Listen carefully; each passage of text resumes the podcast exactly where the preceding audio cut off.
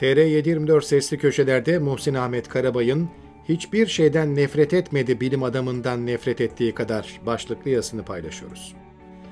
Bir ülkenin bilimden ve dünyadan nasıl soyutlandığını son 10 yıl içerisinde yaşayarak gördük.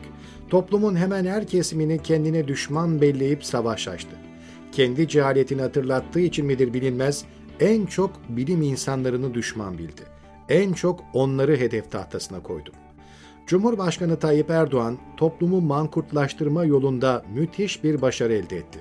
Hani şu Cengiz Aytmatov'un Kırgız efsanelerine yer verdiği Gün Olur Asra Bedel adlı romanında anlattığı bilinçsiz köle mankurttan söz ediyorum. Yüzyıllar öncesinde insanlar kafaları kazınarak başına ıslak deve derisi sarılır ve kızgın güneş altında elleri bağlı bir şekilde bekletilmek suretiyle mankurtlaştırılırmış. Aytmatov'un romanında mankurtlaştırılan insanın işkence sürecinin devam ettiği günlerde sadece kendisine yiyecek veren insanların sözünü dinlediği yazar.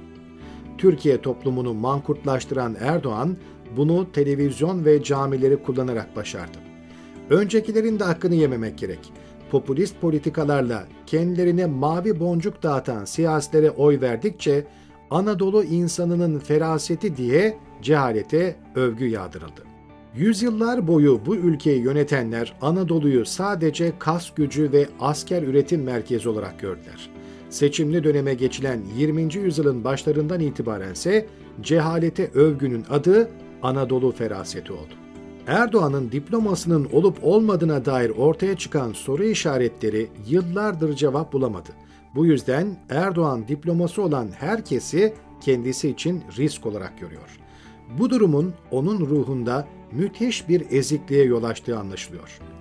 Onun eğitimli insanlara olan düşmanlığı yeni değil. İlk kez Cumhurbaşkanı seçilmek üzere meydanlara çıktığında rakibi Profesör Doktor Ekmelettin İhsanoğlu'ydu. Diploma tartışmalarının nispeten özgürce yapıldığı günlerdi.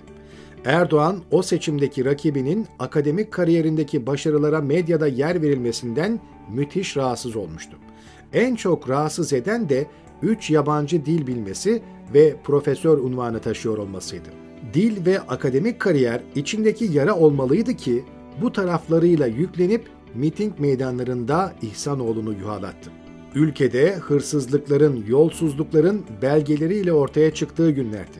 Mankurtlaştırılmak istenen toplum yönetenlerin istediği tepkileri vermeye başlamış ve sadece kendini doyurduğunu düşünenlerin sözlerini dinliyordu hırsızlıkların yapıldığı, devletin soyulduğunu biliyor, çalıyor ama çalışıyor diyordu. Rahmetli Yaşar Nuri Öztürk'ün anlatmaya çalıştığı Barabbas toplumuna yani kötülükleri yapanları ödüllendiren, iyilik gördüğü her şeyi düşman sayabilen bir topluma dönüşmüş. Zalimlerin mazlum, hırsızların hayırsever iş adamı, cahillerin feraset sahibine dönüştüğü bir toplulukla neler yapılamazdı ki?'' Haziran 2011 seçimlerine gidilirken Erdoğan'ın çevresinde yeni adaylar için aranan tek bir özellik sadakatti. Bu dönem liyakati bir kenara bırakmamız gerekiyor diye de ekleniyordu. Liderimiz ne demişse doğru demiş, ne yapmışsa vardır bir hikmeti diyecek insanlar en kritik görevlere getirildi. Önceleri iktidarın hataları karşısında yerinde uyarılar yapan bağımsız bilim adamları bu dönemde hızla uzaklaştırıldı. Erdoğan ve yol arkadaşlarına uyaran, eleştiren, yol gösteren kişiler gerekmiyordu artık. Tek tip insan türüne ihtiyaç vardı. Onaylayan, alkışlayan, yapılan her şeyde hikmet arayan. Profesör Doktor Naci Görür bu ülkenin deprem konusunda yetiştirdiği en iyi uzmanlardan birisi. Depremin ülke gündemine girdiği 17 Ağustos 1999'dan bu yana yaptığı çalışmaları ilgili mercilerle paylaştı. Profesör Doktor Görür bu uyarılarını zaman zaman televizyonlardan da yaptı. Bugün resmi rakamlara göre 50 binden fazla insanın hayatını kaybettiği Kahramanmaraş merkezli 6 Şubat depremini 6 Ekim 2019'da adres vererek tek tek sayıyor. Adıyaman, Malatya, Kahramanmaraş, Hatay diye sıralıyor. Sağlıklı kentsel dönüşüm üzerinde yoğunlaşılması gerektiğini söylüyor. Naci Görür bu uyarıyı yaptığında bırakın Kahramanmaraş depremini daha 24 Ocak 2020'de meydana gelecek olan Elazığ depremine bile daha 3 ay vardı. O uyarısını sadece televizyon ekranından yapmadı. TÜBİTAK ve hükümete raporlar sundu. Ne var ki bütün bu girişimlerinin hepsi geri çevrildi. Naci Hoca 6 Şubat depreminin 11 ilimizi vurmasından sonra hükümet tarafından ne tür görmezden gelinmelere maruz bırakıldığını şu cümlelerle anlattı.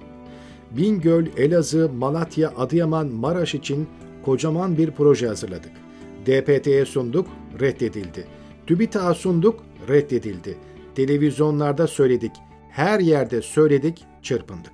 Hadi Elazığ depremiyle ilgili hocanın uyarılarını ciddiye almadınız.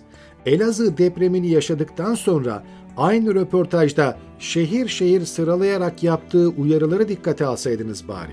On binlerce insanın hayata tutunmalarına yardımcı olurdunuz.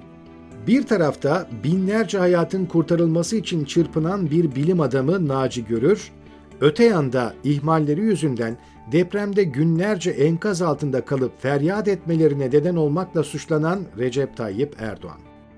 Görevini yerine getirmeyen bu devlet görevlisi, üzerine düşen her şeyi yapan kişiyi profesör müsveddesi diye şu sözlerle itham ediyor. Geçen akşam bir televizyon kanalında bir profesör ne dese beğenirsiniz. Köprü yapmakla, baraj yapmakla bu iş çözülmez. Soğan, patates kaç para olduğunu söyle. Müsvet de bu. Senin profesörlüğünden bu millete ne hayır gelir?'' sahte diplomalı olduğu iddia edilen devlet görevlisinin bir bilim adamına profesör müsveddesi demesi aşağılık kompleksli değildir de nedir? Cahilliği feraset olarak gören birinin bir bilim adamına saygı göstermesini beklemek beyhude olur.''